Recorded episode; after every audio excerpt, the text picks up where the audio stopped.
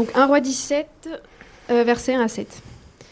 Un prophète nommé Élie, originaire du village de Tishbé, en Galade, vint dire au roi Achab Aussi vrai que l'Éternel, le Dieu d'Israël que je sers, est vivant, il n'y aura ces prochaines années ni rosée ni pluie, sauf si je le demande. Après cela, l'Éternel dit à Élie Quitte ce lieu, va vers l'est et cache-toi dans le ravin du torrent de Kérit, à l'est du Jourdain.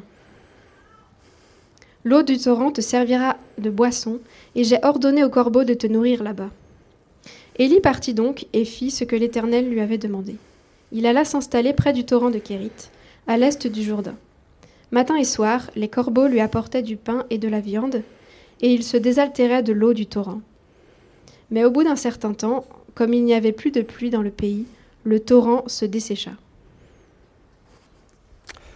Merci euh, Noémie. On va continuer notre euh, étude de la vie de Élie qu'on a commencé il y a deux semaines. Et ce texte aujourd'hui me rappelle de la formation de base euh, pour entrer dans l'armée comme un nouveau adhérent de militaire, n'est-ce pas? Parce que quand on signe pour euh, être euh, avec les militaires, on n'est pas encore prêt pour porter les armes, on n'est pas encore prêt pour faire face à l'ennemi, on n'est pas encore prêt euh, pour être vraiment un soldat et faire la guerre.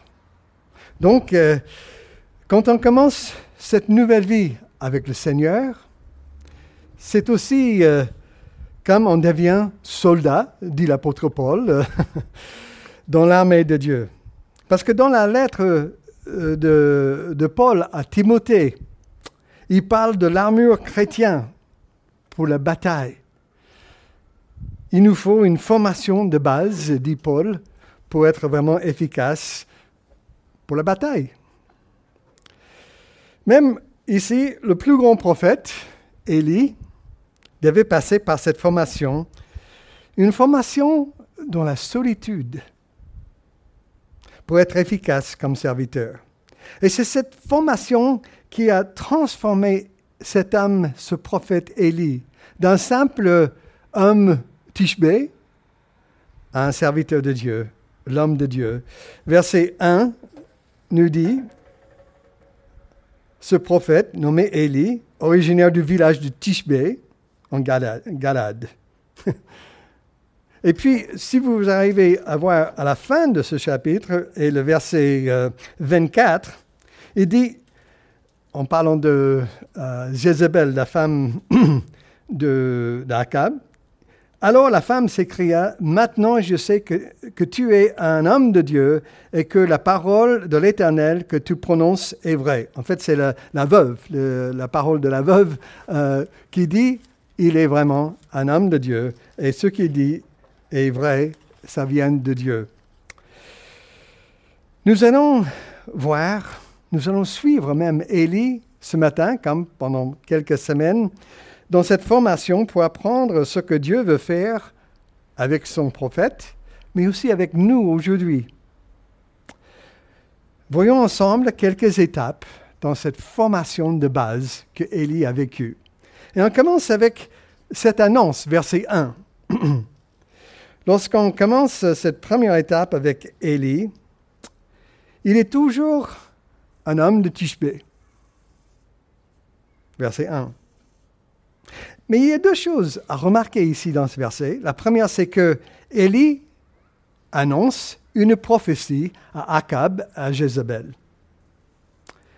Mais la deuxième chose, il faut noter qui est à l'origine de cette prophétie. Ce n'est pas Élie qui fabrique cette idée. Élie avertit ce couple que le domaine n'aura plus une goutte d'eau pendant des années à venir. Pas pour quelques jours, pas pour quelques semaines, pas pour quelques mois, mais quelques années. Qu'est-ce que ça veut dire? Ben, J'imagine les fermes qui n'ont plus d'eau, donc plus de récolte. La famine serait pour tout le pays. Et le Dieu, le Dieu Baal, sera mis à l'épreuve. est-ce qu'il va produire quelque chose? Non. Il n'y aura pas de solution. Mais ce qui m'intéresse, c'est comment est-ce qu'Élie a eu le courage d'aller devant ce roi Jacob et sa femme Jézabel avec un tel message, sachant que Jacob et sa femme cherchaient, ils avaient vraiment aucun respect pour Dieu. Ils avaient déjà mis à mort plein de prophètes de Dieu en Israël. Alors comment il a eu le courage? Réponse, il était rempli de la connaissance et la puissance de Dieu. Dieu vivant qui était l'auteur de cette prophétie.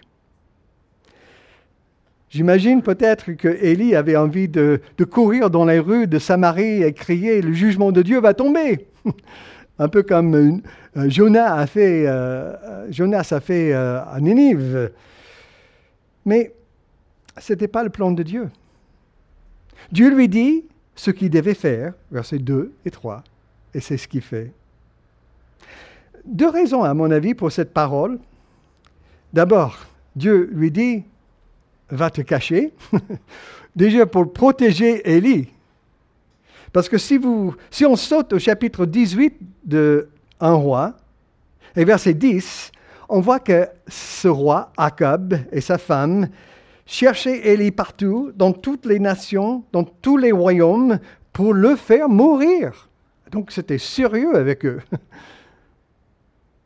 Donc c'était pour protéger Élie. Mais c'était aussi, et ça c'est très important, c'est ce que nous allons voir aujourd'hui, un temps de formation pour le prophète Élie.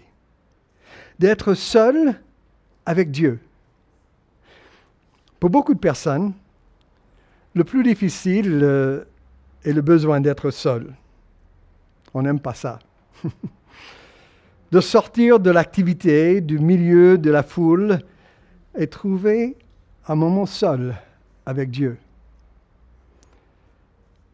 Et pourtant, trop souvent, c'est là où il faut commencer.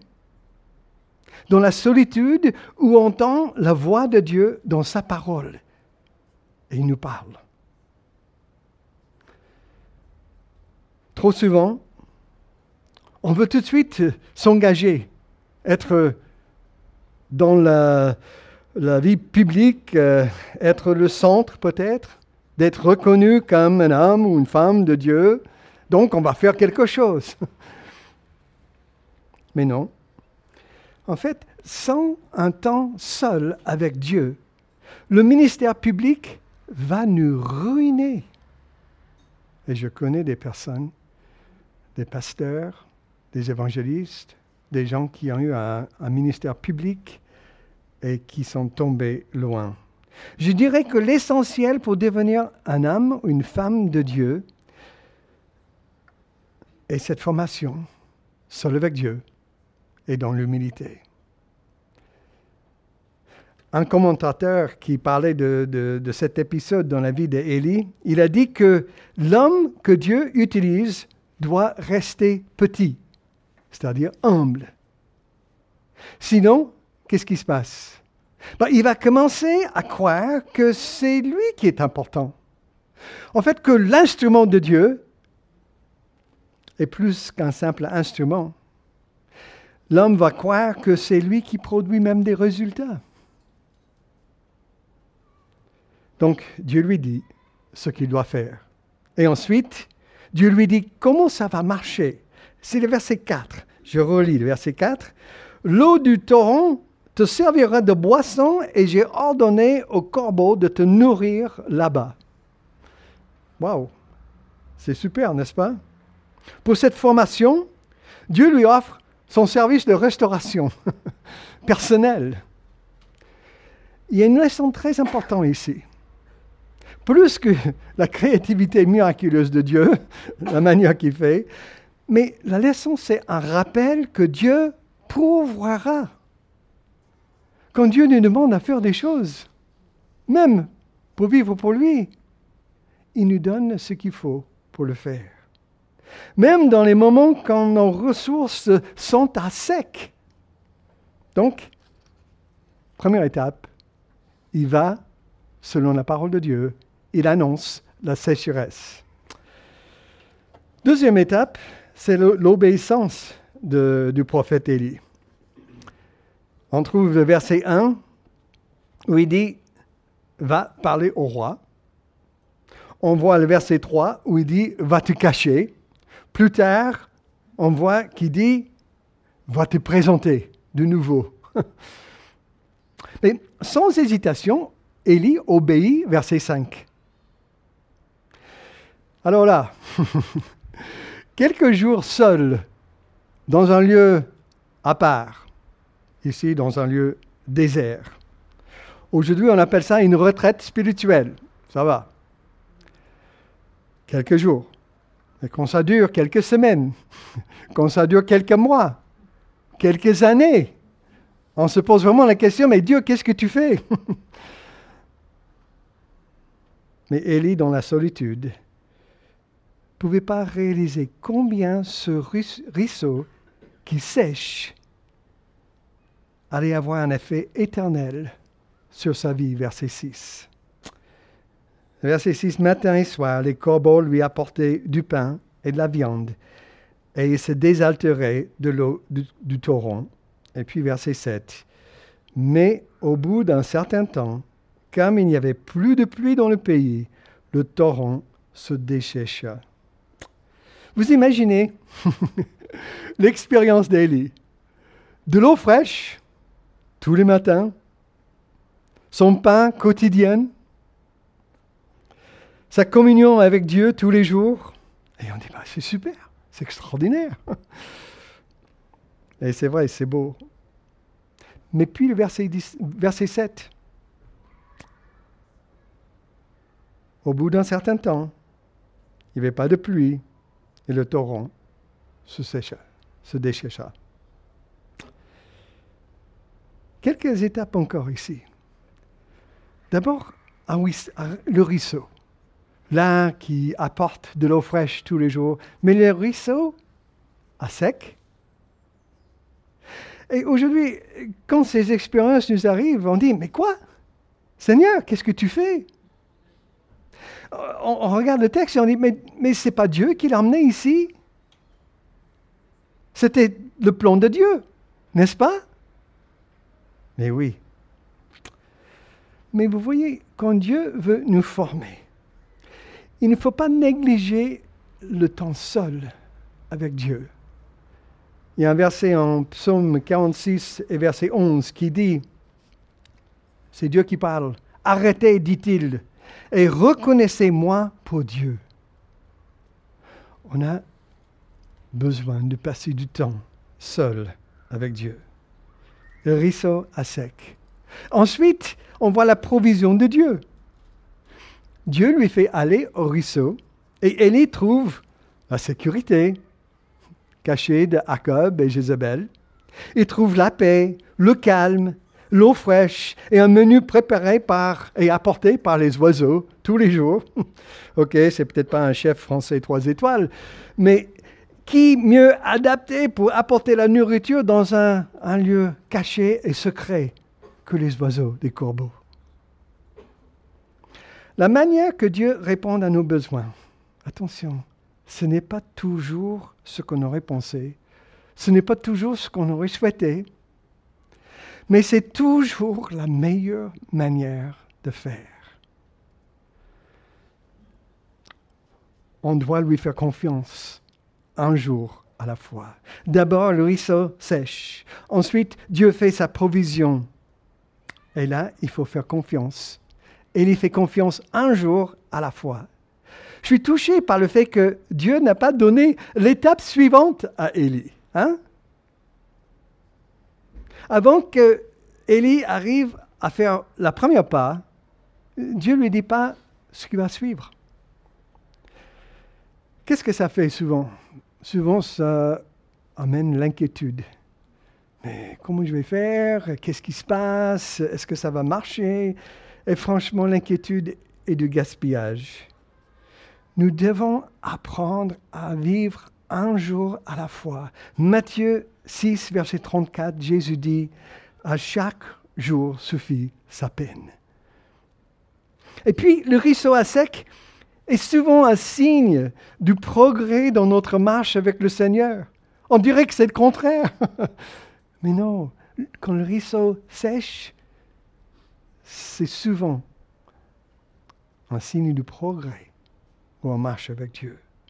Est-ce qu'Élie a, a, mal fait ici? Pour que Dieu arrête l'eau? Non. Est-ce que Dieu doit discipliner Élie? Non.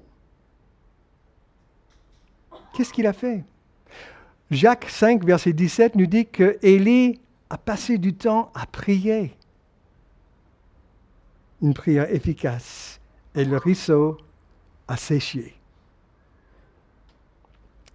Plus d'eau. Et pour nous, souvent, quand ça nous arrive, on dit, mais est-ce que je suis vraiment dans la volonté de Dieu Mais oui. Pourquoi? Parce que la formation n'est pas terminée. Il y a encore une leçon à apprendre, une leçon de la foi. Parce que, je ne sais pas si vous vous rendez compte, combien notre foi est important à Dieu. Il ne peut pas travailler avec nous et nous aider à progresser sans que notre foi progresse. Notre foi est important à Dieu. Il y a un verset, euh, 1 Pierre,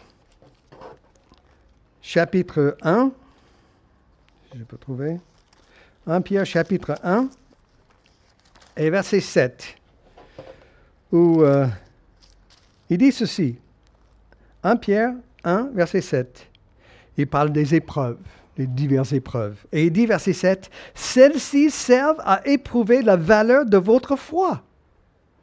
Le feu du creuset n'éprouve-t-il pas l'or qui pourtant disparaîtra un jour, mais beaucoup plus précieuse que l'or périssable, périssable est la foi qui a résisté à l'épreuve. Et puis il termine en disant, Elle vous vaudra louange, gloire et honneur lorsque Jésus apparaîtra. C'est beau ça. Même si la formation allait être longue, prolongée même, même si on est à sec pendant euh, une période sèche de notre vie, Dieu est à l'œuvre. On peut toujours être sûr, Dieu est à l'œuvre jusqu'à ce qu'on arrive, comme il ici, ou comme Pierre dit, à l'adoration et à la louange à Dieu. Et voilà pourquoi ce ruisseau est à sec, pour que Élie puisse adorer Dieu. Mis à part, caché, humilié, à côté du ruisseau à sec, c'est pas aujourd'hui si vous vous identifiez avec, euh, avec Élie. Peut-être vous vous sentez aussi des fois mis de côté. Mais est-ce qu'on a compris ce que Dieu fait avec nous dans les expériences du ruisseau à sec? Est-ce que vous voyez l'importance de ces expériences pour marcher avec le Seigneur? Est-ce qu'on voit comment Dieu nous prépare pour une relation encore plus profonde avec lui? Et un service plus fructueux avec lui. Peut-être une image peut nous aider à, comprendre. Et j'ai préparé une petite image. Euh, si on peut, euh, je vais essayer de... voilà. Donc, euh, chaque cercle ici représente une barrière de résistance à notre formation avec Dieu. Dieu veut faire quelque chose, mais on a plein de barrières qui évitent que Dieu fasse quelque chose. Et chaque espace entre les cercles représente une étape de développement par laquelle Dieu veut nous aider à briser ces barrières. Je ne sais pas où il faut aller. Voilà. Ça va peut-être aller trop loin. Donc, euh, chaque barrière va vers quelque chose. Mais quelles sont les barrières? Une chose que je pense, c'est l'orgueil. L'orgueil qui euh, nous fait croire que c'est nous qui sommes importants Et euh, on n'arrive pas à laisser Dieu faire son travail parce qu'on prend la place. Ou, qu'est-ce qu'on fait? Dieu dit, cache-toi, Élie. C'est-à-dire, il faut sortir du premier plan. Tu prends la place, mais ce n'est pas ta place. Ensuite, une autre barrière, c'est la crainte. On a toujours crainte que, oh là là, mais est-ce que je vais y arriver euh, euh, Quand des choses ne vont pas, on commence à s'inquiéter, etc. Donc, Dieu nous rend plus humbles. Il faut l'humilité pour voir qui est en train de travailler. C'est Dieu qui fait son travail. Et quand on s'enlève de la place et on laisse Dieu avoir sa place, euh, ça marche. Et puis, trop souvent, il y a cette barrière. On devient irrité. Quand les choses ne vont pas comme on veut, ça nous irrite. Des fois, peut-être, on crie à Dieu. C'est pas mauvais, mais c'est parce qu'on n'arrive pas à comprendre des choses. Et qu'est-ce que Dieu dit? Lâchez prise. Lâchez vos droits.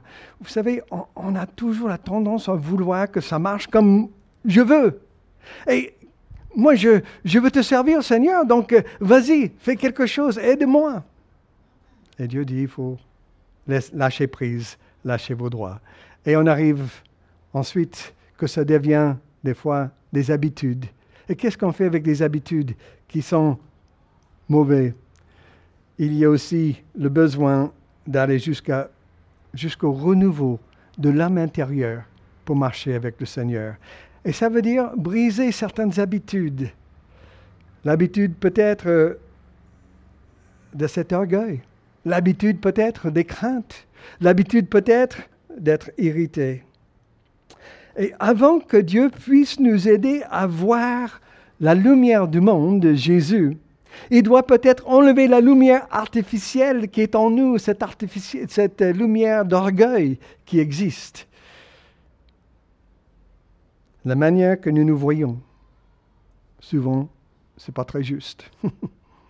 Avant que Dieu nous donne ce qu'il nous offre gratuitement, il doit d'abord enlever nos mains sur ce qu'on voit comme nos droits, ce qu'il nous doit, avant que Dieu puisse ouvrir nos cœurs. Il doit d'abord renouveler la personne à l'intérieur. Et c'est ce qu'on voit. Pour enlever les habitudes qui bloquent le passage de sa vie en nous et ce qu'il veut faire avec nous. Est-ce que aujourd'hui tu es dans la formation avec Dieu? Est-ce que tu luttes peut-être avec une certaine barrière qui évite le travail de Dieu? Est-ce que tu vois peut-être un ruisseau à sec dans ta vie? Souviens-toi que la formation de Dieu a toujours un but. Dieu, a toujours quelque chose en tête pour nous faire quand les choses, à notre avis, ne vont pas comme il faut. Comme pour Élie, où Dieu l'a changé d'un simple homme tishbite à un homme de Dieu, son serviteur. Déjà, la formation est difficile avec le Seigneur, mais lorsque notre ruisseau sèche, parfois, ça nous donne le désir, on a la tendance à vouloir jeter l'éponge et arrêter et faire autre chose. Où est Dieu? Mais ça, c'est les sentiments. Et les sentiments sont souvent attaqués par l'ennemi. Ce qu'on ressent, ressent des fois comme une fin n'est peut-être que le début d'une vie plus profonde avec le Seigneur. Et ça me fait penser euh, à une histoire, l'histoire du chanson de la capsule. Vous savez ce que c'est, le chanson de capsule? En anglais, on dit ball weevil. Je vous explique. C'est un groupe de fermiers au sud des États-Unis qui affrontaient le problème dans le champ de coton qui était dévasté par cette bête qui va dans le, le boule de coton et qui dévaste. Ils allaient tout perdre une année. Alors ils cherchaient euh, une solution. qu'est-ce qu'il faut faire? Bah, Ils ont eu une idée. Peut-être on va planter les cacahuètes, parce que les, les charançons détestent les cacahuètes. Donc ils ont planté les cacahuètes. Le résultat, vous savez, c'est pas du tout ce qu'ils attendaient. Les cacahuètes sont devenues une richesse incroyable dans le pays. Ce qui semblait être un désastre au début est devenu une incroyable fortune. Mes amis, Dieu dit dans sa parole, toutes choses concourent au bien de ceux qui aiment Dieu. Vous le croyez? Des fois, on est pris dans l'engrenage des habitudes quotidiennes qui deviennent des choses monotones. On marche avec le Seigneur, mais tous les jours c'est pareil. Mais un jour, Dieu envoie le charançon spirituel qui nous arrache de notre quotidienne. On découvre une nouvelle voie avec le Seigneur, quelque chose de beaucoup plus profond, où on laisse le Seigneur travailler, faire son travail. Ça peut être des problèmes de finances. Vous avez passé par là, peut-être. Ça peut être une perte, une perte de, de quelque chose ou de quelqu'un. Ça peut être un problème physique. Ça peut être une faiblesse quelconque. Plein de choses où Dieu nous arrête. Combien de nous ont été forcés, peut-être par une certaine difficulté dans notre vie, à une étape pour aller plus profonde avec le Seigneur?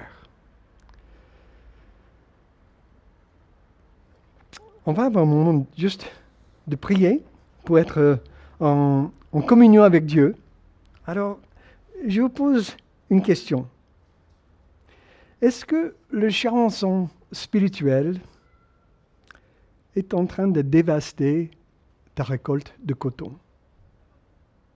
C'est-à-dire, est-ce que ton ruisseau a séché? Et vous ne comprenez pas Qu'est-ce qui se passe?